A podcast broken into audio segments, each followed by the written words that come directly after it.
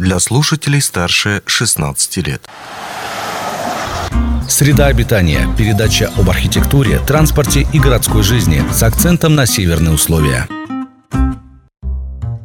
Привет! В эфире действительно «Среда обитания» и у микрофона Григорий Евтодий.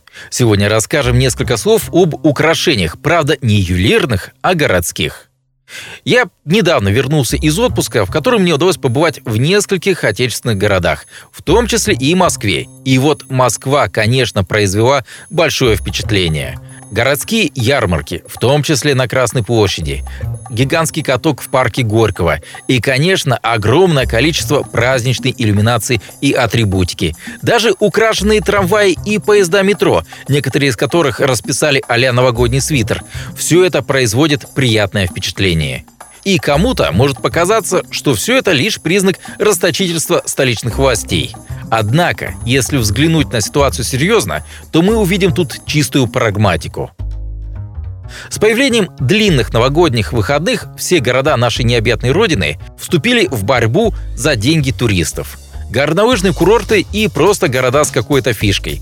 Все они хотят стать максимально привлекательными для россиян. А с осложнением выезда за границу, желающих встретить Новый год именно в России, стало больше, а значит туристический рынок стал богаче.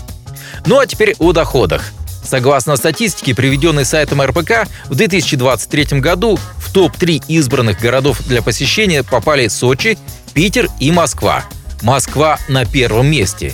Другое издание «Новая Москва» сообщает, что на развлечения в Москве в новогодние праздники в этом году было потрачено 26 миллиардов рублей.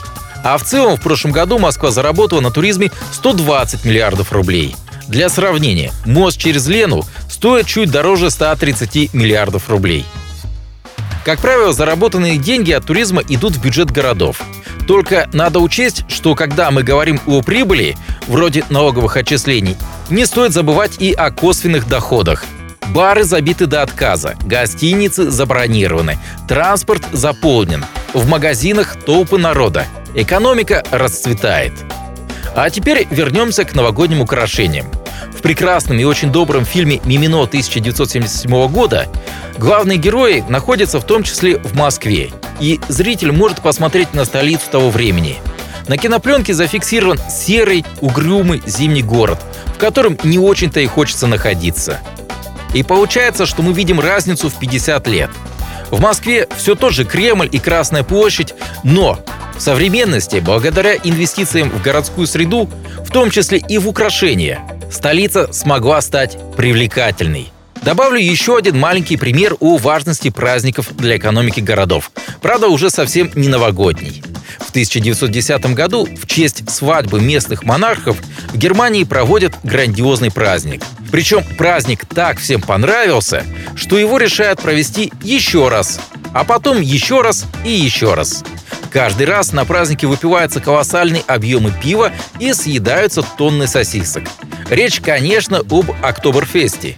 Если бы этот фестиваль не приносил деньги всем причастным, рискну предположить, что все бы и закончилось в 1910 году. А так его отмечают уже более 100 лет. Это пример того, как иногда создание своего собственного локального праздника может поднять местную экономику, как минимум ее оживить. Что ж, на этом все. Удачи и хорошего настроения.